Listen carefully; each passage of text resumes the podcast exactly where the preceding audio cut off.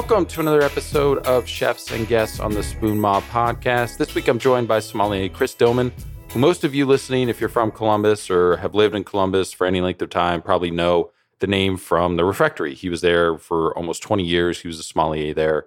Also worked at numerous places around town simultaneously. We get into kind of the reasoning why behind that, his CV and his career and where he's worked. He also recently moved out to Geneva, New York, and is now the sommelier at FLX Table, which is like a small fine dining tasting menu only restaurant. I think it seats like 12 to 16 people, something like that. Why he chose, you know, to go out there and take that opportunity and the story kind of behind that and his thinking and everything.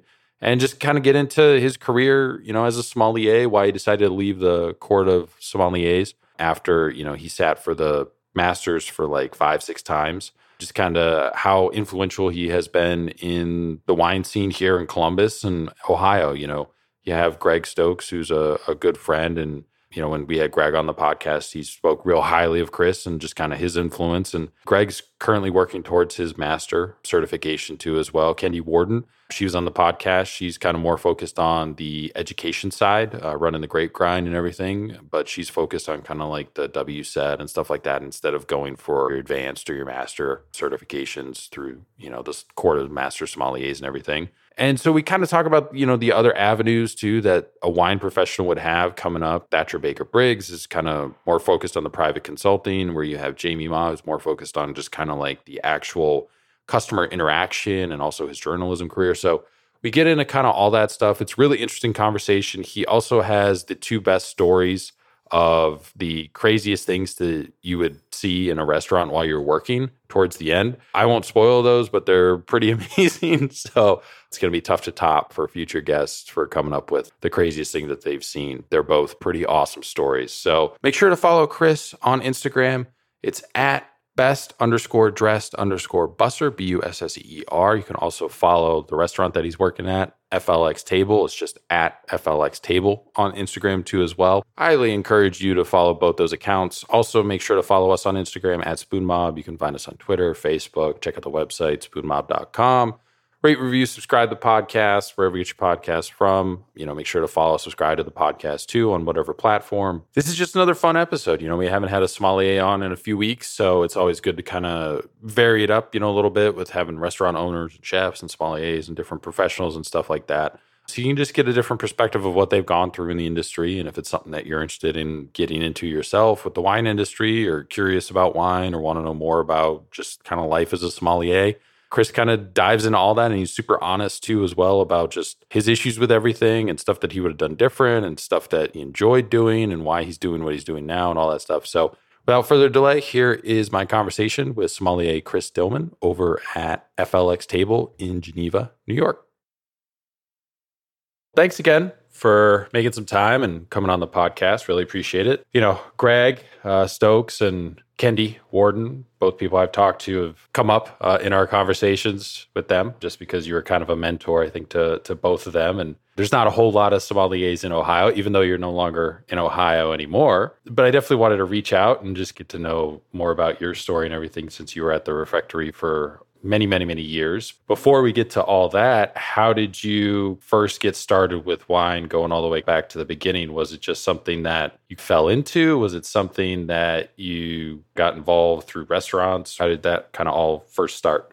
Uh, yeah, a little column A, a little column B as well. Started working in restaurants in high school and college to pay for school, and then just sort of kind of fell back asswards into it. I'm trying to think when it really started. I had been managing restaurants and bartending for a while, and my roommate at the time got a job as a server assistant at the refectory, had a reputation, and I ended up taking a demotion to go there to start as a server assistant just to kind of get my foot in the door. That was you know, 1998 that certainly helped a lot, you know, because there aren't a lot of server assistant bussers in the world that get to try, you know, 1970 Grahams and uh, 90 Drouhin Clos des Mouches after the shift. So that certainly got the ball rolling. I worked there for four years, worked up to server, and then just needed a break and went to work at a restaurant in German Village. It's still there called G. Michael's probably three months after that, they had acquired a space that used to be called K2U in the short north, and they were going to open the city's first wine bar. So they asked me to build a program there and run it. And uh, that's kind of the beginnings.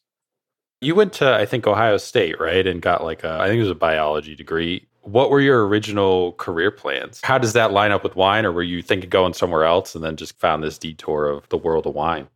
I think like a lot of people, you know, it was originally pre-med and then you get through your first two quarters of chemistry and you're like, yeah, that's that's not going to be a thing in my life. And at OSU, they don't have an undergrad in pre-med. You have to pick something else. So biology is usually the the degree of choice. But I stuck with it. Within biology, you have to take all five of the major biosciences. So you have to take uh, molecular genetics and biochemistry. But the first one I took was entomology. And OSU actually has one of the best departments in the country for it. So that's what I ended up sticking with as my sort of emphasis. So technically, my degrees in biology, but entomology was really my focus. I don't think it has a direct correlation to what I do, but there's a mind frame that's kind of the same. Um, you know, entomology is very, very detail oriented. It's taking large quantities of information and sort of collating them and being able to recognize them. Uh, so there's there's a common mind frame that appeals to both. If that makes sense. Um, but no direct, no direct tie between the two. No. When you start working at the refectory, did you always kind of work there and just picked up side gigs? Like I was trying to put all your places in like chronological order. There's a lot of stuff that overlaps, and that happens with everybody. So I tried to do the best as I could. But were you kind of always at the refectory and then would just kind of pop over here and then come back? And yeah, exactly. Um, I lost count some point. I think I've worked there seven times over the years. So worked there for four years, left, did the Burgundy Room thing, came back for a little while, left, um, worked at Rosendale's for a while, tried distributor in there for a little bit, worked retail for a little bit. Some of them overlapped where I'd be doing both. Some were just come and go. But I guess the good thing about an old school established restaurant that doesn't change a whole lot is you can come back after four years and your information is probably still on the computer. You can clock in right away and not a lot has changed. Uh, so, you know, not burning any bridges and uh, just keeping that door open and 23 years of, of working there. So with the Burgundy Room, I think the first time I kind of learned about that, I think it might have been I was having a conversation with Josh Dalton. He might have mentioned it because I think they had somebody in the kitchen who was there uh, for a while too. Is how did that all kind of come about working there?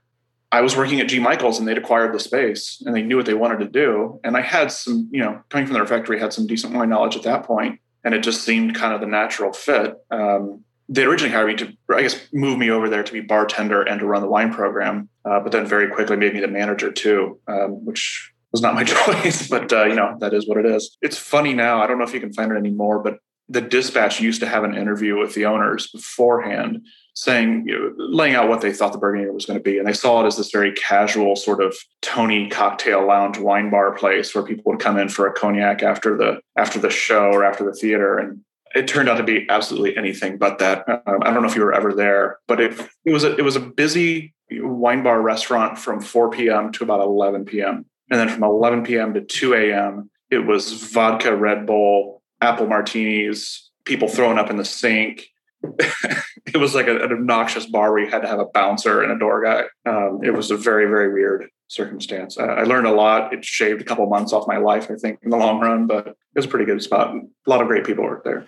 Yeah, the college crowd kind of seems like came in after the kitchen closed, just kind of filed in. Yeah, college crowd and a young professionals. Like we would get a lot of crazy, crazy people that worked for limited brands um, that would come in and just they were young. They had a lot of liquid cash, and uh, a lot of them didn't call this their home country. So I feel like they weren't that concerned with what necessarily happened because they weren't going to be here long term. I've seen, I saw some stuff working there I've never seen anywhere else in my life. So before that, you said you're at G. Michaels. So is it true that the owner offered to pay for your sommelier exams once you passed the intro? I think you did the intro on your own, right?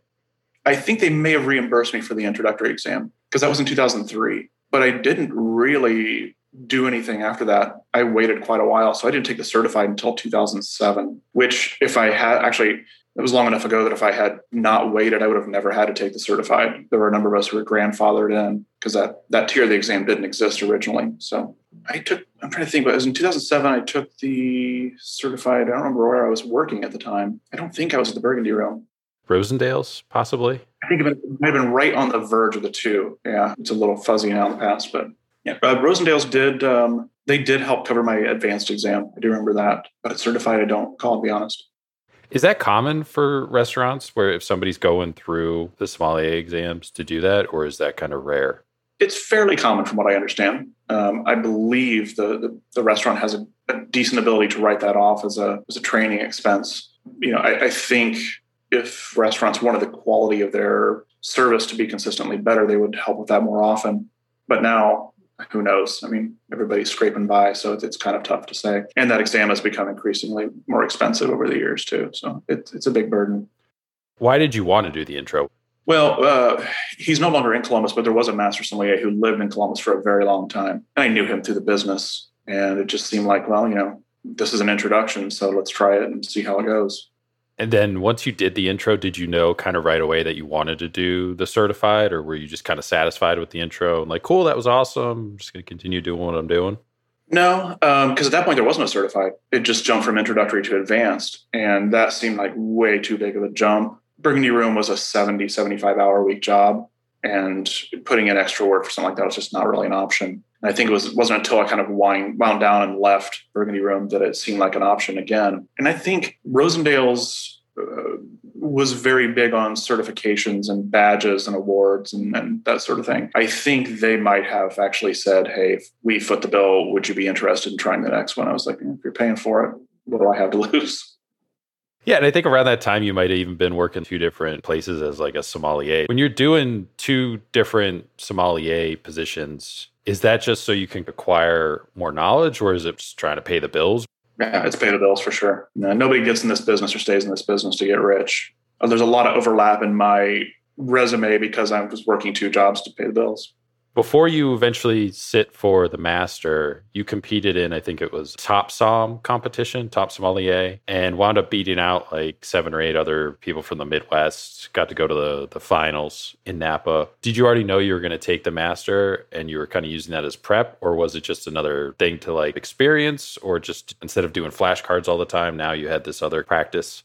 Um, it's both because at that point, I think the first, I think the first TopSomm was 2011, and I took the master for the first time in 2010. So I'd already had one go under my belt. Competition is a good experience. I like competition a lot because I come from restaurants. And granted, this is my limited experience, but I found that in competitions, people who work in restaurants and do it as a job fare very, very well in competitions. People who work for distributors or wine, wineries or, or some sort of sales position tend to fare relatively poorly when it comes to competition. That being said, the exam is generally less difficult than the competition will be because they have a set of rules that they have to abide by. And in competition, the rules are gone. So it can be a really good prep but it's not necessarily preparing you for things that are going to be on the exam or an exam style because there there's a certain at least an attempt at decorum when it comes to the exam. And in competition they'll screw with you all day long. There's no problem there. They'll ask the, the worst possible things and do the, the, the meanest possible things too so i really enjoyed it because i come from a restaurant and i'm used to people doing and saying terrible things to me. It's not really a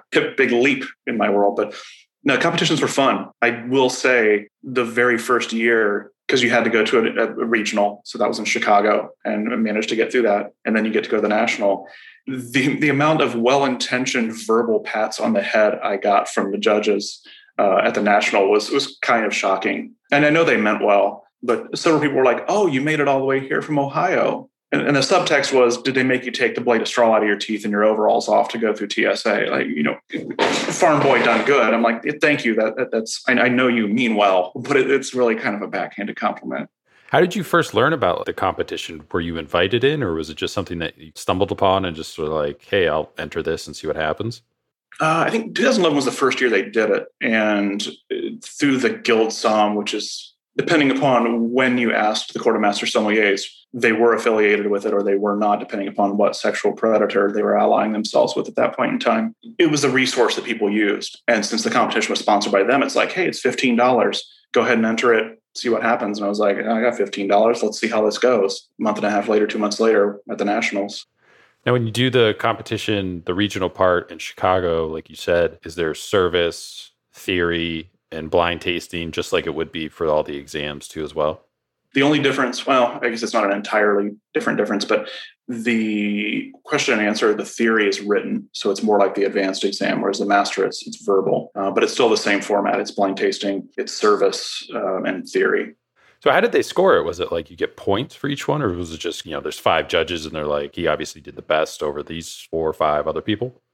It's the of master sommeliers. Nobody has any goddamn idea how they score anything. That's that's the rub. Part of why I'm not with. I no longer participate in that organization is the fact that uh, nobody tells you anything. You don't know what you scored. You don't know how you scored. You don't know what you missed. I will say at the national competition, um, both years they did reveal the identity of the wines, which the entire universe of wine didn't come collapsing down when they revealed the identity of those wines. So I don't know why they didn't take that lesson and apply it to the exam as a broader a broader entity. But uh, that's the one thing they did. They would reveal what the wines were. A good step there. But otherwise, I don't know. The only thing I, I know is that that first year at the regionals, um, they said the scores for service for service and tasting were almost equal amongst all the participants, and that theory is what won it for me. But other than that, I have no idea. So a year before that, though, you sat for the master for the first time. You did it three times, right? One of them was negated because of the cheating scandal, so it's five with a retry. Oh, was that the year that didn't some people already know what wines or something were before? There were multiple instances of cheating. This is the one where it actually came to a head. Uh, a master revealed the identity of two of the wines to candidates beforehand. Oh, so they wiped out everybody's test. Well, right or wrong, they um, they wiped out 25 people's passes, and um, a number of them never never passed again. And there's been lawsuits, and yeah, yeah. So five five times or six, depending on how you want to count things. That's six to me. It felt like six, I'll tell you that. So the first time when you're going to take it, I think it was in San Francisco. Do you remember? Were you super nervous, like super anxious? Because most people know, like the first time you take it, you're not going to pass. Rule of thumb is something like what four percent pass on the first time or something like that. It's some really small number. Do you treat it more as like, look, I'm going in this. Probably chances are I'm not going to pass. I'm going to try to pass. I just want to get acclimated to how all this goes and everything. And then the next time I come back, that's when I'm going to pass. Do you have that mindset? Or is it just, no, I'm going to be one of the 4% that passes this time? I mean, I think you have to go into it with the mindset that you're going to be one of the 4% that passes, not to be self aggrandizing or anything, but having passed certified in the first try, passed advanced in the first try, you know, there's a, certainly a momentum there. It's been a while since that, I mean, it's 2010. Um, yeah, I just think you go into it hoping for the best. They have changed the format of the exam since then. So now you have to pass theory first. If you pass theory, you get invited to the other two sections. When I first took it the first two times, um, you took all three together. So it was a bit of a different experience. It's much more traumatic to do it that way because you're holed up. I took it the first time in, in a suburb of, it's Las Colinas, I think it's a suburb of Houston. So you're holed up at the Four Seasons for a week. You know, you take an hour's worth of exam over three days Otherwise, you're just sitting in a hotel room in a city you don't want to be in, stewing. It's very strange. Now, I think it breaks it up a lot better for people. But no, I just went into it hoping for the best. During that time, like, so you go, you take the exam, one part of the exam, then you're back in your hotel room. Are you like constantly waiting for like a phone call or like a knock on the door, like, hey, you can come take the next portion now? No, you get times in advance. So you you know generally a week or two before what time you're going to do everything. You know exactly how long to stew and fester and worry. They say, yeah, you're so like stressed and wired and everything at that point. You're like, I don't want to go anywhere anyways. Exactly. And everybody's different. You know, because they hosted a hotel, you can usually stay there with a discounted rate. So some people like to be social. They go, they hang out with the other people who are examining and they talk about things. And then there are people like me who I'm like, if I see you I, it's going to make me upset. Just please stay away from me. I don't want to talk to anybody. I don't want to hear your theories about the exam. You do your thing. I'm going to do my thing. I don't want to see anybody. You did it, like we said, six times. Looking back on all those six times that you took it, what was the toughest part? In, in the more specific sense, tasting, because that's the one thing I didn't pass. And it's generally the hangout for most everybody, although I know a couple people who have hung on service. I think the biggest hurdle, though, is always the mental one anybody who gets to that level can do it. They can do the tasting, they can do the service, they can do the theory. It's getting over that sometimes crippling hurdle of the way the exam is run and set up that really is the hard part. And then, kind of during this time, too, I think you were at Sage American Bistro. You were like a bartender. Was that just kind of like, I get to study, no stress, constant regulars coming in? We're mile from my house, easy job. Yep, that's exactly what it was. It was great. I don't know if you were ever there, but it was an awesome place. Never been there, but yeah, it seemed just kind of like a neighborhood spot. It seemed like you had some regulars and everybody was just kind of chill. Super friendly. Yeah. Now it's a discount sushi place. Two words that don't belong together at any point in time. And then from there, I think after a couple years, you wound up taking over the management of the wine at Giant Eagle, which I'm assuming is the one in Grandview. Yeah, I started that store when it first opened. There was a team lead who ran the department, but we had two wine stewards because I mean that's a massive department. So Yeah, they uh, offered surprisingly good pay for a grocery store and really great benefits. Uh, worked there for uh, four years, five years. And I think I still did a shift or two a week at the refectory, but it was an interesting experience working in a giant grocery store like that. Eye opening, but good. What was so different between like that kind of giant, not wine conglomerate, but you know, it's a big wine section versus curating, you know, a wine list for like a restaurant? Is it just you have more resources and you can just kind of be like, yeah, we can throw that on the shelf, you know, because we're at we have the space for it, or is it still trying to figure out what's moving, what's selling, what fits within? Yeah, it's weirdly kind of just the opposite. You have all the space in the world, but a lot of limitations on what you offer based upon what's going to move fast enough. Uh, because it really is all about volume and, and getting enough things to move. And coming from restaurants where there are things that we may go through one case a year, you know, at a big place like that, there are things where you may go through one case in an afternoon. And just the, the sheer volume of things we did a lot of beer too. That was probably the more eye opening. The the volumes, the rabid fandom for certain beers, people following delivery trucks around on allocation days uh, was really an eye opener to me. Yeah, just the, the the volume needed to keep a store like that going was probably the thing that surprised me the most. People following the delivery trucks is that like like Christmas ale? For there was for a time where Great Lakes made Christmas ale and it was just three weeks. And now they have like so much of it, they almost kind of produce it year round. But there was a time where it was, oh, it's here, you go get it. Otherwise, you're never going to see it for another year. The following the trucks around was actually um, Founders KBS when it was in the same sort of zone. But the Christmas ale was baffling to me the first year. But it reached the point to where we would get it delivered on, I think, a Friday, but nobody, you couldn't sell it until Monday but I would have to go in to our POS system and alter the six pack and case price so that they would ring up at $25,000 because people would literally sneak into the, the stock room when nobody was looking, grab a six pack or a case, go to the farthest cashier they could find, preferably somebody who was like 17, had no idea, and try and sneak out and buy it that way. And the only way to raise an alarm bell is if it rang up at $25,000. And it was the, it was the only way to stop people. It, it's the most ludicrous, childish behavior. It, it stopped them from doing it. That's wild. That's crazy. I didn't know. All, I mean, I knew it was in high demand back in the day before they increased their production stuff. Oh, and people would get pissy, remarkably angry that they could have one six pack. And they're like, "Can I kind of go out my car and come back and have another one?" I'm like, I'm going to remember your face. We're right here. No, what are you talking about? No, just how about I just take the six pack back and you go get nothing? What was wrong with you? It, it was a baffling grown adults behaving like the most petulant children over beer. it, it still blows my mind to this day. It probably still happens too. I mean, it doesn't sound like a whole lot's changed. I'm sure if, if Heady Topper or something like that ever makes it into Ohio, it'll probably be the same way. 2014, I think you wound up taking on the WSET, which is the Wine and Spirits Education Trust. You got your level three diploma. What made you branch off and take on that? You know, I think at the time you're still going for the master too as well. So was it just something new, different challenge? It was not my idea. that was actually Giant Eagle. Um, they were paying for the employees to take it. And they're like, hey, everybody's doing this. Do you want to sit in? I'm like, well, as long as I don't have to do any active studying, I don't care. So I'm sorry not to be glib about the whole thing, but yeah, uh, that was that was me going in and taking the test with not opening a book and be like, hey, you guys want me to do this? Cool. I mean, at, at that point, two master exams under my belt the W3 SET3 was pretty pretty basic. So no, that was not my idea. That was uh, something that Giant Eagle was instituting, and sure, I'll do it. Was the level three, is that similar to the advanced or is it more of like the certified level? Uh, to me, it was a, a an even a, a, more basic certified level. It wasn't even quite that difficult. Obviously, there's no tasting, there's no service, but um, the the theory, the question and answer, to me, it was a, a low grade certified exam. Did that, because of the level, just kind of wash out any desire to do the level four? Yeah, and to me, uh, for the most part, WSET is a lot of times seen as either you want to take an education path or you eventually are going for the MW since I didn't have an interest really in either of those, I did what they wanted, and uh, here we are. Then I think after that, you did some wine sales. I think at Cutting Edge Selections. How'd you wind up there? Uh, I figured I haven't done. There's one thing I haven't done in the wine business so far, so let's check now.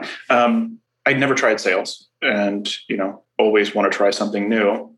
They still have the best book in Ohio cutting edge. They're a great company. Um, they treat their people very well, and they have an incredible book uh, of wines and they wanted a fourth salesperson in Columbus, and they wanted somebody to focus on restaurants. Um, at that point, you know, the, the dispatch top ten was their big thing, and they wanted somebody to kind of go into those. And I think at that point, they were only in two of the top 10 restaurants, and they um, wanted me to kind of focus on that. I think I got them into, they were nine out of the 10 by the time I, I left. But to me, sales, you're either born to do it or you're not. And I was not. It's just it's just a fee, and you know you roll that boulder up the hill all month long to try and hit that sales goal, and then on the first of the month it falls back down and you roll it right up the hill again. And I, just wasn't for me.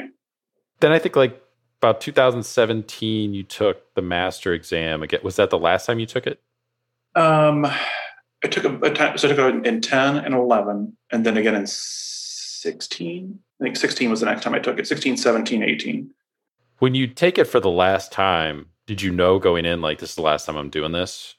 Oh yeah, for sure. Yeah, because it was also I was pretty tired of the whole scenario at that point, but also it was a reset year for me which means that I would have lost the two sections that I'd already passed and had to start over. Then that sure as hell is not happening.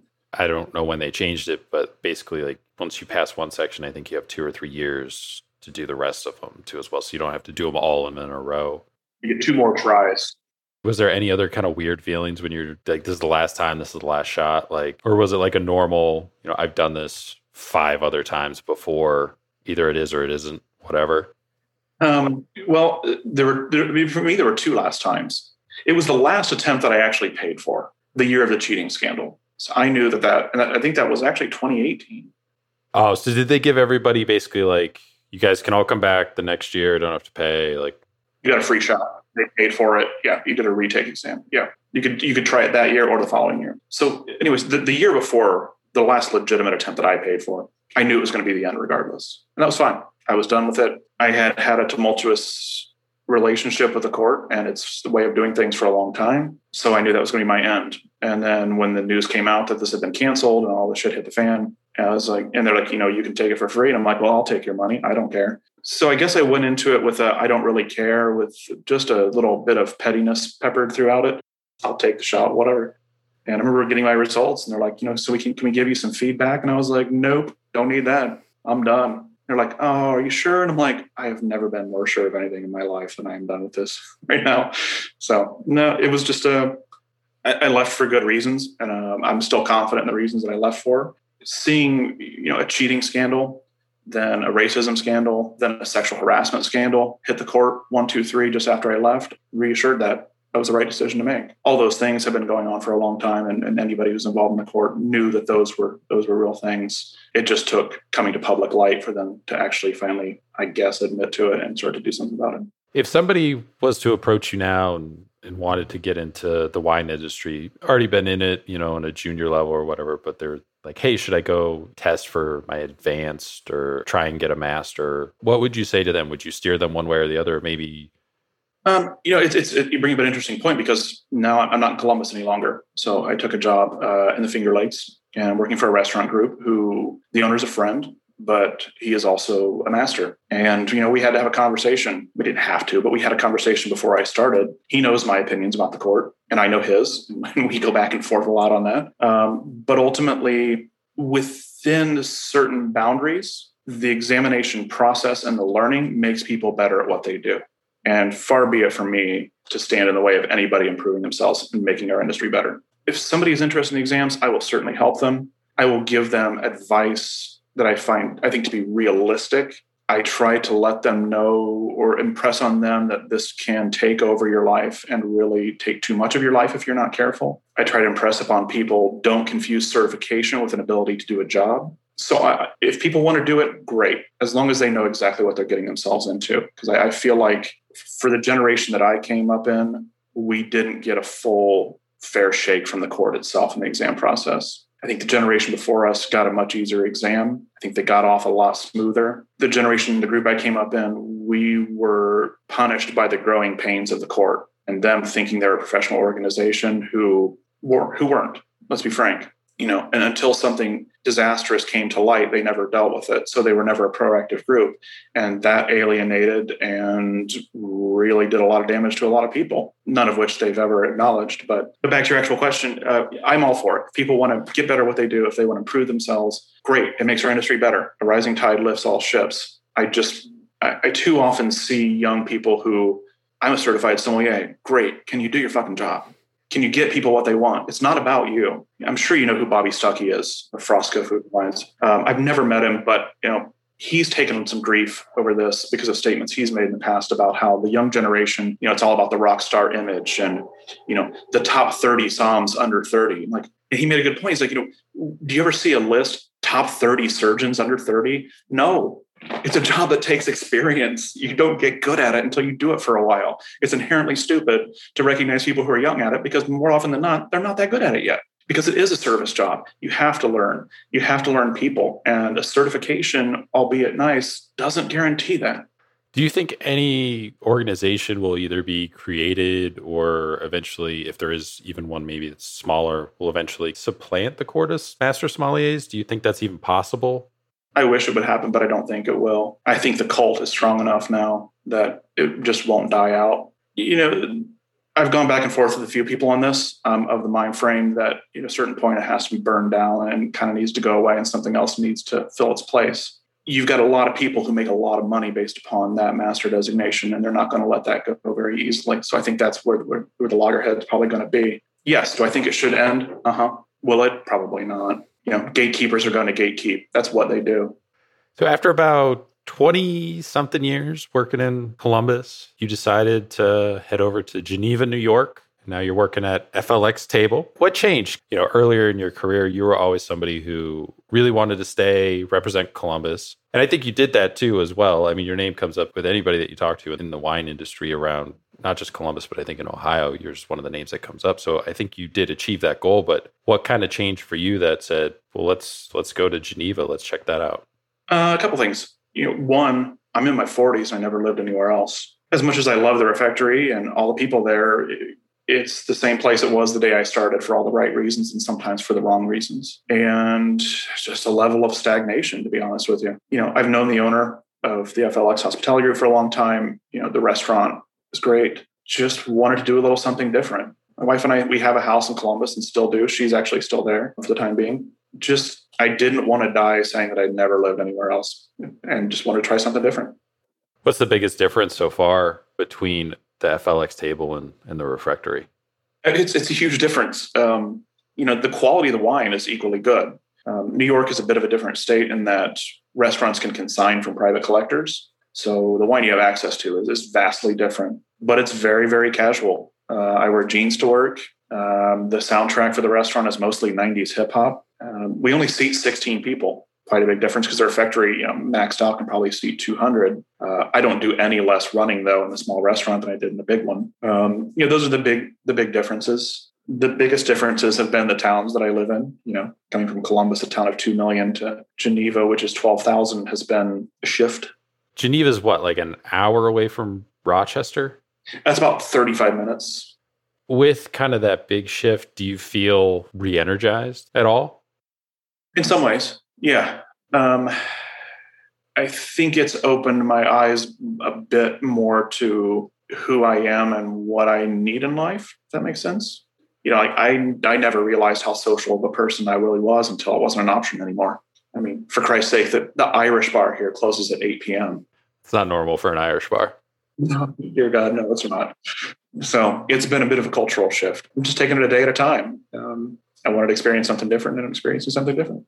When you're going through creating like a wine list, how do you determine how big or how lengthy it should be? Do you use like a ratio to the amount of seats at a restaurant, or is it based on available storage space, or a little bit of both? Or you know, in the, the times that I've done it, the limiting reagents there are usually budget, budget and space concerns. Um, I've always been a big fan, although there it's difficult to maintain, of having a lot of half bottles in a wine list because you you're basically adding another selection, but you're putting less money in inventory and less space taken up. Um, but yeah, more often than not, it's been a budgetary concern, trying to maximize what you can have and use given the limitations of your budget when COVID happened, was there a wine that you were surprised that you were able to get due to, you know, collector sell-offs, restaurants kind of depleting their cellar stock? Some wineries had backlogs of wines that they made available to different allocations for the first time. Was there anything that you were able to get your hands on that you were super shocked by?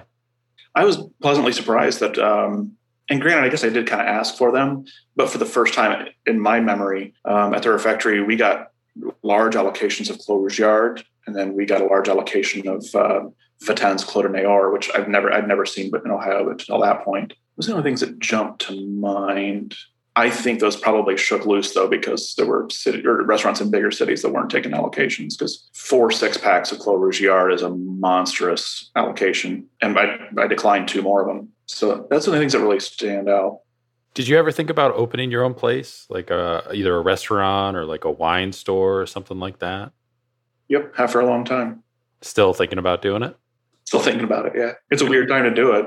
Do you think with the increased interest in wine due to the pandemic and so many people just kind of drinking at home and everything and then also like there's an increased connectivity I think through, you know, social media and everything. Do you think more people will venture down an alternative career path in wine if they get into that career instead of working in a restaurant? I mean, you do have to work at a restaurant to some degree. I've encountered people that are doing wine consulting businesses and all this other stuff, education too, as well. But I think for a long time, a lot of people, it was either you're working in a restaurant, you're working at a winery, or you're working for a distributor. But there seems to be kind of other paths, other careers that people could take. Do you think that's going to continue?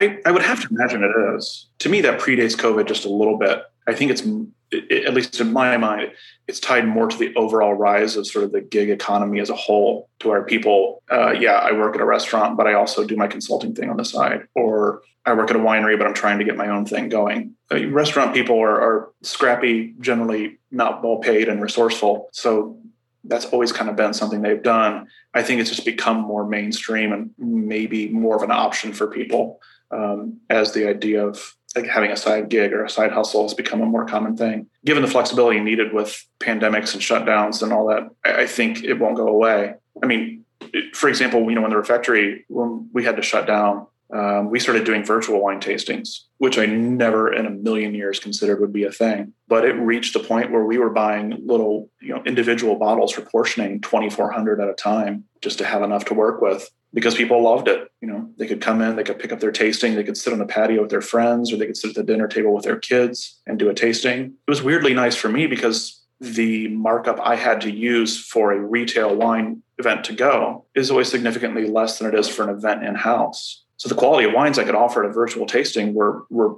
even better than what I could do in house. So that was kind of shocking. It was incredibly popular. I think people towards the end, people were pining to come back in house for tastings, and I, I, absolutely understand that. But I think to a certain extent, a little bit of that virtual will always survive from here on out. There are people for whom it just will always be a good second option or a good first option. When you go out to a like a restaurant or dinner or somewhere, or even just to have drinks, are you able to just kind of enjoy the experience, or do you kind of compulsively check the wine list to see what do they have, what's there, how did they get that? I always check. I mean, it's just you can't help it. They weren't getting shit that I didn't have already, so that was never an issue. not to be uh, not to be smug, but the refs' buying power, they weren't getting anything that I couldn't get. Yeah, I always look. This, this probably this sounds weird, but one of the big things in the exam during, especially the service portion, is they'll give you a wine list to correct spelling, punctuation, uh, consistency.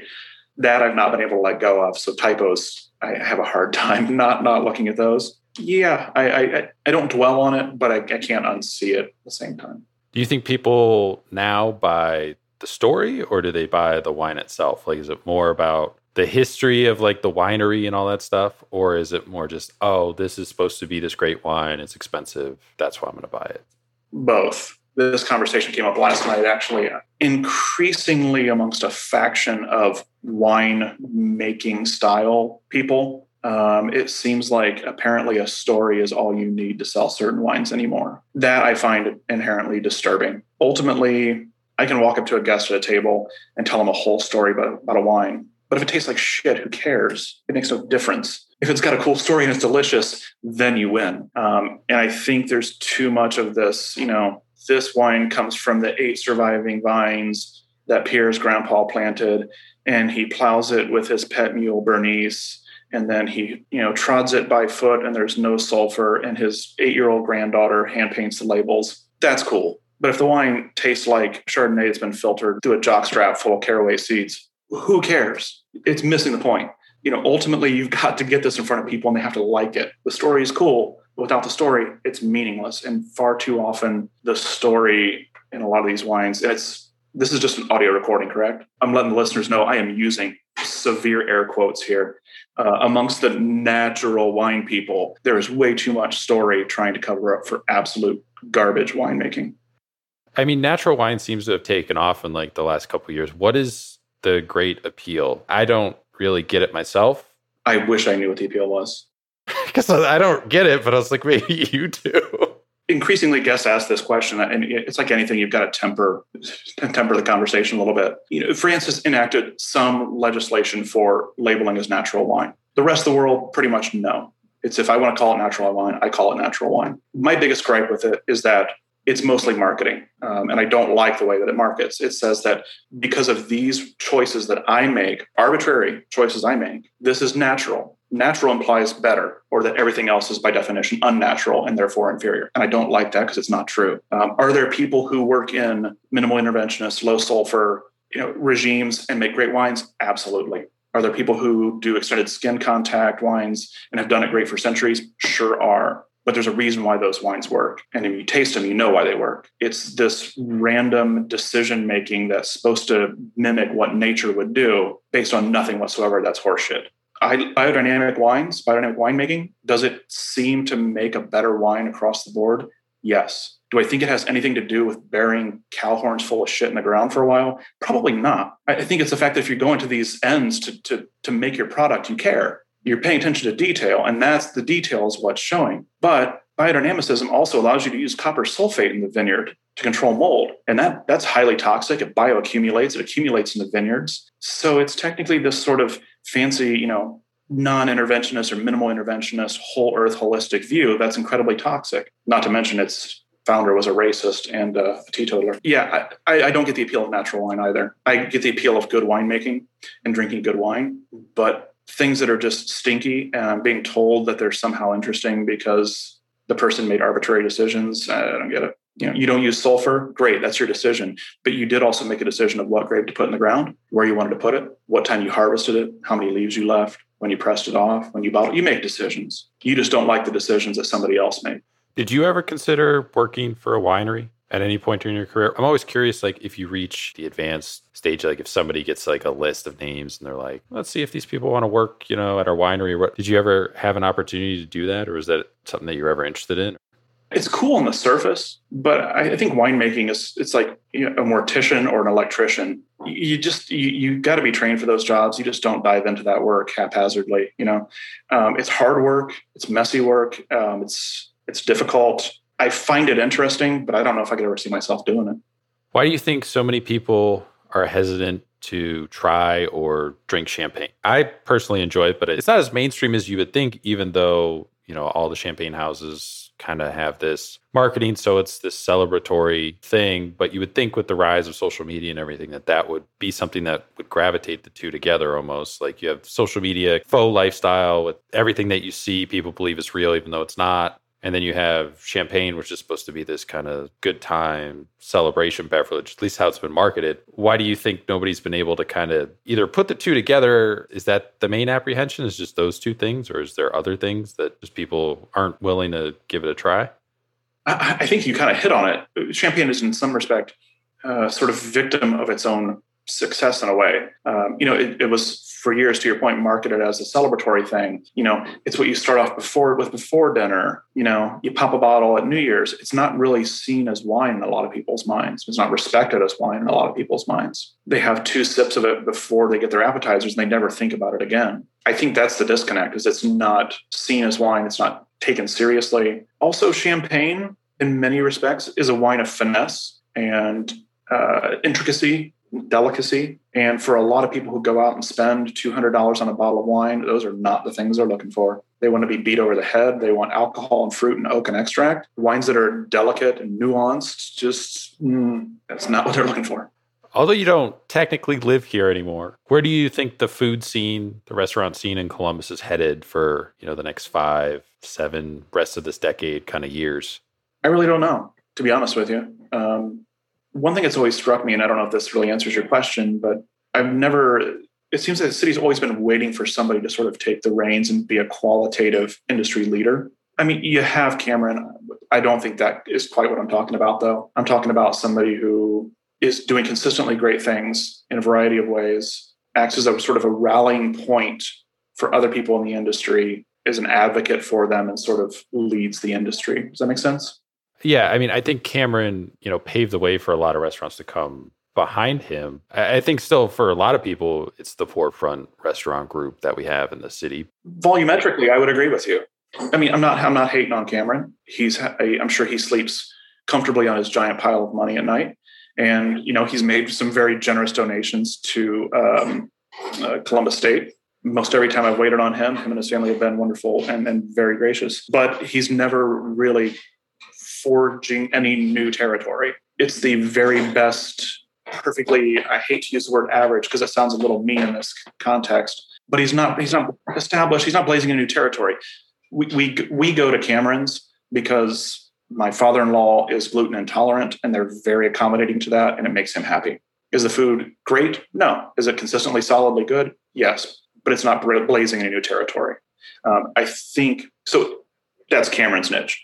Uh, I think what I'm talking about is uh, Columbus has always been needing. Um, trying to think of an, an example now. Of course, they're all eluding me, but other cities where they tend to have restaurants or restaurant groups that are making a name for the city they're doing good things they're they are trying new things but they're also acting as a support system for the restaurant or the restaurant business as a whole um, i think they tried to do that a few years ago with dine originals and then it just kind of petered out into restaurant week and, and one big event in summer um, i don't know what the solution is but i would like i guess that's what i'd like to see the future of columbus's restaurants be I think we have enough brew pubs. Uh, uh, I will say that, um, for God's sake, we have enough brew pubs.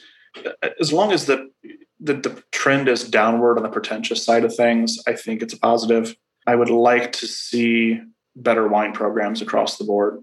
And I'm not saying big wine programs. I'm not saying fancy wine programs. I'm saying wine programs that have thought behind them, that have interesting wines, not necessarily quirky or obscure wines, just consistent good drinking. Um, too many restaurants let their distributors do their list for them, or they rely on you know a manager who knows something about wine. I'm inserting those air quotes again just for the listeners. No restaurant in its right mind that takes itself seriously would open up without a professionally trained chef who knows how to create a menu, control cost, source products, and do all that. So why would you have a wine program without somebody that knows how to run it? it's one of your biggest money makers. You're going to pay fifteen to twenty five thousand dollars for the liquor permit up front. You have an investment in this. Why would you not actually hire somebody who knows how to make you the money back on that? To me, a good example. Years ago, I got hired at a restaurant just as a server, and one of the recommendations I made to them was that their wines by the glass were like eight twenty five or eight seventy five or, or nine fifty, and I was like, well, if I a recommendation, just round it up that's all you got to do. Because realistically, people don't look after the decimal point. They see eight, they see nine, they see 10, they see 11. And I did a calculation for them that based upon their, their own numbers, if they rounded that up on all their wines by the glass, they would make an extra $16,000 a year. It's a small thing, but if you don't hire somebody who actually knows the business and is experienced in making that money and controlling those costs for you, you're either A, leaving money on the table, or you're B, letting money run out the door, maybe both. How does Columbus get that talent then? we're in this weird place as a country where, especially even in the restaurant industry, there's a great need for restaurant staff. A hiring shortage, getting people back, and and for various reasons, they don't want to be laid off again if there's another lockdown or anything like that. They've found other opportunities in other industries, you know, because the restaurant industry as a whole is usually a low paying industry. How does Columbus attract that talent that's needed where the cost of living is great in Columbus. The housing market's out of control, but it's out of control everywhere. How do you get people to come to Columbus to kind of push the restaurant, the wine scene forward to places it hasn't been? That's a great question because um, I, you know, I think you hit on it. We hear this a lot that you know there's a staffing issue in restaurants that we can't get people. It's not a staffing issue; it's a pay and compensation issue. This industry has treated people like half-assed mercenaries for far too long it, it's it's almost a trope now. But in the restaurant business, up until COVID, if you were sick, you came to work. There's no question, unless you were bleeding out your eyeballs or borderline unconscious, you, you didn't get time off because you had to pay your own bills. And if you didn't work, you didn't eat. I think, in a weird way, this is sort of a, a coming to Jesus moment for the restaurant business. If you want talent, if you want people to come in, it's real simple. You have to pay. And unfortunately, that's going to mean raising costs for the guests. And they don't like that, but something's got to give eventually. You know, if there was a way for the industry to just buckle down and, and maybe give a united front saying, look, we are raising our prices on our menus. This is why. You like coming out, you like eating out, something has to give. And that has to be the, the compensation. Why do you expect people to put their health and well beings on the line to come out and serve you if you're not going to give them a fair living wage? How, how is that even remotely reasonable? We don't have health care. Um, last time I looked, and this has been a while, it was actually illegal for independent restaurants to join together to collectively buy insurance in Ohio. It was specifically prohibited. So you couldn't, as an independent restaurant group, come together and buy insurance. You know that you, you want to change things, overthrow that. Yeah, I didn't. I didn't know that. I don't know if it's still that way, uh, but it was that way. it wouldn't surprise me. I mean, if the insurance industry is going to find a way to screw somebody, they're probably going to do it. Is uh, the mustache gone forever? There's the, the lone mustache. I don't know. I, I, I stopped shaving the first year out of uh, just abject laziness. It's funny. I uh, we did a charity event. Greg, uh, not charity event, but a fundraiser. Greg Stokes and I did last time before the master exam, where we had like a, a Somm v Somm head to head, and we did it at the refectory. And one of the servers, who's a good friend, he announced both of us in advance before the first tasting, and he announced me as the man who unironically wore a Hulk Hogan mustache for ten years. Which yeah, was great. I got to give him credit. I don't know. Maybe one day I might go back to it but the laziness of the beard is there's something to be said for that. This question comes from Joe Galati, owner of Commune, who was previous guest on the podcast. He leaving behind a question for you. Uh, he didn't know you were coming on the podcast. What's the one thing that you do differently if you could go back and change it? I wouldn't sacrifice so much personal and mental well-being for a job. No, no job is worth that. What's a question you want to leave behind for the next guest? Can be anything. Who was your most influential restaurant person that you never got to thank? You know, who had the biggest impact on your career but you've never been able to let know? So a few more questions for you. We ask these to everybody, so there's a little compare and contrast. Who is the biggest influence on your Somm career thus far, looking back at it? Boy, I don't know. Um, I mean, in a lot of respects, in, in Columbus, there hasn't been much of a Somm community, you know, for a long time. So a lot of it has been kind of just forging my own path. So I guess good luck and circumstances might have been my biggest mentor so far, to be quite honest with you. What's your desert island wine? Like I, this is the last wine I have. I can, it's all I'll ever be able to drink.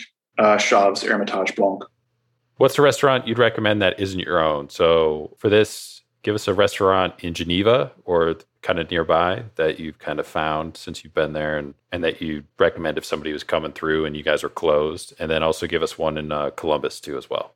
Geneva's very small. I'm not going to lie. Um, you know, there are a couple places that are nice. There's a little place called Kindred Fare, which does a solid job. Port's Cafe, you know, cuisine's a little 90s ish, but they do a good job with it. Columbus, I still think now that Kihachi is gone, unfortunately, um, I think the best restaurant consistently in Columbus is Skillet, and I don't, I make no apologies for that. Great people doing honest stuff, not trying to be anything bigger or more than they are, and just doing it right and always have. So to me, that's and most times people are like a brunch place. I'm like they're great folks and they do it really well, and they've been at it for know, ten years, maybe a little longer. Yeah, it's probably about that. Yeah, consistently killing it, and they're awesome folks. Bucket list travel destination, bucket list restaurant, place you haven't been, you want to go to travel destination, uh, Vietnam would be a good one. Bucket list restaurant. I don't know if I really have one. I'm, my wife and I, our, our taste in restaurants tends to run a little more simple. We're not super fancy diners. You know, Michelin stars and stuff are not a big. They don't hold a lot of intrigue personally. Maybe Panisse, just because it's a legendary place and just have never been. Craziest thing you've seen happen in a restaurant while you're working? So, um, early in my days at the refectory, we still had, they still have a little service bar, which is basically a closet that one person sits in. They make drinks. These are for the servers for their tables. The guest can't go to the service bar. It's just for servers. Well, back in the late '90s, before I had cell phone, that was the only house phone. So I could like lean on it and I could use the phone. But off to the side, I could see a, a group of booths that are still there to this day. So I'm getting kind of wound down for the night. We're, we're winding up. So I grabbed the phone to call my then girlfriend, now wife. And I'm, you know, I'm sitting there and I was like, hey, how you doing? Oh, I'm fine. She's like, what are you doing? And I said, well, I'm looking at a woman in her mid 50s pleasure herself with her wine cork right now. She's like, I'm sorry, what? This was a, a person who came to the restaurant regularly, does not anymore, who um, had inched over to the edge of her booth and was given a show to everybody else in the dining room. that might be the best, craziest story that we've had, I think, so far. I don't know if there's going to be another one that tops it. Here's the best part she used to come in a lot and she would always leave her underwear under the table for her server. And I'm not making that up. That server, about two years ago, uh, returned to the refectory. Somehow the, the, the story came up, and I was I told him I was like, "Do you remember the lady that used to leave her underwear under the table?" And he goes, "Oh," and and remembered her name. He still knew her name, so I can still see the booth she was sitting at. Of course, my, my wife, girlfriend, she was like, "What?" I'm like, "You asked. This is this is what I'm looking at right now. This is what's going on right now." My eyes directly to your ears. Yeah. So that's that's still the time the SWAT team raided Burgundy Room was a close second. Um, I don't think I've come that close to shitting myself uh, in a restaurant. Just after we opened, um, I got a, had a new assistant manager, and she got all trained. And it was her first a Thursday. It was her first night on her own. And I was like, "Hey, we live in the neighborhood. We're just gonna be out having a few drinks. If anything goes wrong, and anything, just give me a call. I'll be blocks away at the most." So about eleven o'clock, she calls, and um, for anybody who wasn't in the Burgundy Room, it was basically shaped like a, a, shotgun house. There's one long side that had the bar and the kitchen, one long side that had the dining room. She's like, hey, there's a couple on the dining room side having dinner, and the guy has a gun in his belt. And at this time, it was illegal in any way, shape, or form to have a gun in a liquor establishment. That's since changed. But I was like, okay, is he making a fuss? Is it a scene? What's going on? She's like, no, they're very quiet. They're having dinner, but the servers have noticed and they're really uncomfortable. And I was like, okay. I was like, how about this? I'm just down the street the kitchen closes at one. If they're still there at one or something else happens, call me. So one o'clock she calls. She's like, he's still here. It's like nothing's changed. Nope, still fine. But the server's still uncomfortable. Like, okay, got to deal with this. So I walked over, and from the front window as I walked by, I could see the guy sitting there, just young guy, probably in his late twenties, and I could see a bulge in the back of his pants. I'm like, so I came in, I went downstairs, and I called CPD, and I was like, look, here's the situation can you please make this as quiet as possible? I don't want a big scene. Can you just keep it quiet? They're like, yeah, yeah, yeah, yeah. So there's a back entrance to the building that was on the side street in Lincoln or Franklin, whichever it was. So I walked out there and I stood in the corner and I waited. Nobody comes, nobody comes, nobody comes. And then all of a sudden I see a cop car followed by eight more and they block out High Street and they all get out with their guns drawn. I'm like, so they, I think there were eight of them. They came to me and they're like, okay, you're going to lead us in there. So I'm leading a troop of eight heavily armed cops. One dude, I shit you not, he taps me on the shoulder and he's like, Look, he's got the big, like the riot shotgun. He's like, I need to know exactly who this person is because when I come around the corner, I'm going to have this thing cocked and loaded and pointed at his head so I can't make a mistake. I'm like, What? Are you shitting me? So we sneak in the back. We there were big high top booths. We came around the corner. I was like, that's the dude. And they took off at a full sprint through the restaurant. And all you hear is boots pounding, like shotgun slides going. Everybody in the restaurant side runs like hell. Everybody in the bar side gets up and comes over to see what's going on. So I'm trying to keep people. out. And the dude stands up, puts his hands up, and they all drop their guns and they walk away. And they came back and I was like, what the fuck was that?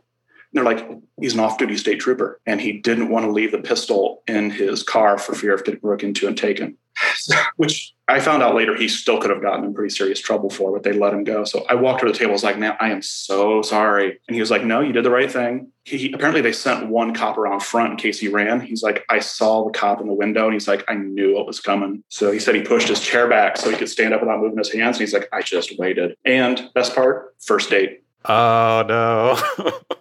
the sound of those boots pounding and that shotgun, I have that is literally the closest I've come to shit myself in public. It was, mm, mm, mm. and that that was in like the first four months of place being open. Yeah. Like I said, it shaved a couple months off my life working there. Food or drink guilty pleasure? Is there anything that food wise, like if you're in the grocery store, you're like trying to skip the aisle because you know this thing's down there, or any sort of junk food or fast food, or, you know, anything like that you know is terrible for you, but you just can't help yourself? Yeah, there too. Um, the good humor strawberry shortcake bars. I can sit, I can eat a whole box of those. There's no problem. And uh, when the holidays roll around, that Evan Williams boozy eggnog. I don't know if you've had it. Never had it, but I know what you're talking about. I can drink myself into a bloated diabetic coma on that stuff. I don't, I don't know what it is it's mm, like we get one bottle a year and it's got to go. You can't can't do any more of that. I don't feel guilty about it, but I know it's terrible for me, and I, I'm almost powerless to resist. Pick uh, one of the following, uh, which you think is is the best or more influential, whatever you want to use. There are ten wine documentaries, movies. So you have Somm, Somm two, Somm three, Sour Grapes, Decanted, Blood into Wine, Bottle Shock, A Good Year, Uncorked, or Sideways. I have still never seen Sideways. I so I have to check that one off the list. Influence. Is it influential? could be influential could be if it's a favorite could be one that you'd recommend to somebody if they were trying to they're like hey i'm interested in wine like what's some stuff that i could watch you'd be like oh well this does a pretty good you know i'm going to go with influential because influence can be good and bad and i'm going to put Somm the original on top of that list because it's equal parts uh, documentary and propaganda but it's accurate wine recommendations under $20 under 50 under 100 and over 100 what would you recommend um um, coming, I think it, it, comes in right at 1999. Might not be the easiest thing to find, but I know the refectory was carrying it when I left. Um, there's a little producer. Uh, the gentleman's name is Xavier Weisskopf, but the label is Rocher des Violettes. And he's in the Central Loire Valley in Touraine, making mostly white wine. But he has two little plots of very, very, very old vine Côt, which is the local synonym for Malbec. This is not Argentine. It's not oaky. It's not trashy, uh, but it's got great ripeness, great texture, subtle floral, peppery, terrific length. Great example of a wine that has richness and personality without being heavy or obnoxious. That would be my go-to. Um, in the 50-ish range, I mean, if you can get your hands on some Tondonia White Rioja of any caliber, be it Gravonia, uh, or the Tondonia itself. Or, sorry, Lopez de Heredia. Sorry, um, their white Riojas, either the Gravonia or Tondonia. There isn't a more idiosyncratic and to me more interesting white wine made in the world. Over a hundred, boy. I mean, if money's no issue. Well, you brought up champagne earlier. If anybody can find an old bottle of the uh, Champagne Charlie that Charles Heidsieck used to make, that will be a life changer. The 85, especially, money's no issue. That, that'll, that'll blow your mind. I'm an Anthony Bourdain fan, but not everybody is. If you were, was there an episode, moment, scene that always kind of stands out to you? Or if you weren't, was there anybody who was kind of like a culinary TV personality that you did gravitate towards or really enjoyed and you were either coming up or over the course of working in restaurants and stuff like that? Uh, yeah, a big Anthony Bourdain fan. Uh, in fact, one episode stands out, and it's the Columbus one because my wife was actually the handler for that. So we were actually we were at the shoot when it when it happened at Kihachi. So uh, got to hang out with him uh, and see that go down. So that was pretty special. Um, we couldn't tell anybody about it for months until the show actually aired. So huge fan, big loss. He was exactly what you see on TV. He comes in and he's just making dick jokes and it was kind of funny because uh, he he was in town to do the shoot and he was doing a show at the Palace that night. Yeah, he was doing that speaking tour thing, that not one man show, not really stand up, but yeah, we had a couple of regulars. They're a husband and wife. And the night before the show, they're talking about how she really wanted to go, but the husband wouldn't buy her tickets. Meanwhile, I know I'm going to see him the next day at this shoot when we're hanging out for the shoot. So when they finished filming everything, you know, he's signing some autographs and he came to me and I was like, I got a weird request. I was like, I explained that, you know, regular, his wife wanted to go, husband wouldn't buy tickets. I was like, would you mind writing something to the effect of, Dear Debbie, sorry, Chet's such an asshole. See you next time I'm in town. And he goes, Oh, for sure. So he wrote out, Dear Debbie, sorry, Chet's such an asshole. Catch you next time, Tony. So I got to give that to her the next time they came into the restaurant, which was, that was pretty rad. Where can people find you? Social media, website, reservations, plug, all that stuff. Social media, I have a personal account, which is just private. Um, my semi work account is Best Dressed Busser. Uh, that's the only social I use. I don't do Facebook. Um, you can find me not Thursday through Sunday, Thursday through Monday. Sorry. Uh, FLX Table has a really weird schedule. We're closed Tuesdays and Wednesdays, so Thursday through Monday on Linden Street at FLX Table in Geneva. Um, you can find me about every third week coming home for a day or two to see my wife. Yeah, that's where I am. And then FLX Table, it's dinner only, right? Is it tasting menu format? It's tasting only, it's reservation only, um, $79 for four courses and then optional pairings. It fills up very, very fast. Uh, I know August is full, and I think most of September is full already. We only seat 14 people twice a night. So if you plan on coming up, definitely making a reservation on Tock in advance is recommended. Hey, I appreciate you doing this. I don't know when we'll ever be over that way. Definitely we'll try and make it over that way once we're able to and, and definitely check out FLX table. I've been checking out some of their Instagram and it, it looks like a pretty awesome concept. So but yeah, really appreciate you doing this. Hopefully one day you eventually get to open that wine shop somewhere here in Columbus. Because we could always use more wine places um, for sure. But yeah, take care, stay in touch. Open invitation to return on the podcast if you ever have something to plug or whatever. Anybody that comes on, um, we always leave open invitation for them to come back whenever they need so we can help support them as they support us. Yeah, really appreciate it. Stay in touch. Hopefully, we'll see you soon. Awesome. Thanks again. Big thanks again to sommelier Chris Dillman for being more generous with his time, coming on his podcast on one of his kind of mornings off. So really cool conversation. So super happy to hear that, you know, he's enjoying his time over in New York, still gets to make it back to Columbus. And the restaurant itself that he's working at just kind of looks awesome too as well. So if you're in Geneva, New York, like he said, make reservations. Check out that restaurant if you're interested. Like I said, also follow him on Instagram at best underscore dressed underscore busser. And then also at FLX Table on Instagram. We're on Instagram too as well. So make sure you're following us at Spoon Mob. Make sure to subscribe, follow the podcast on whatever platform you get your podcast from so you don't miss any new episodes as they come out pretty much come out every week. Um, Wednesday's Parts Now Known, which is uh, back on. We took a few weeks off just because of some traveling, scheduling and stuff. So took a little break, but we're back recording those, and those are coming out on Wednesdays. And then the chefs and Guests episodes come out on Thursdays. So make sure to check all that stuff out. You know, really just fun time doing the stuff. So really enjoy it, talking to different people within the industry. Check out past episodes too as well. They're all in the feed, numbered, labeled chefs and guests or parts now known or whatever. You can also find them on the website too as well under the podcast podcast drop down. Uh, they're all broken out by different uh, categories that they kind of fall into. If it's a, like a special recap episode that we've done or something like that too, that's all up there. So, and the website will link you right to Apple Podcasts, which is what most people use, but we're on all the different platforms too as well. You can find us. If for some reason there's a platform that you use that we're not on, shoot me an email. Uh, you can either send it through the website portal, contact portal on the website there, or email us directly, spoonmob at yahoo.com. Appreciate everybody listening. Continue to help spread the word. That's it for this week's episode, and we will see you guys next week.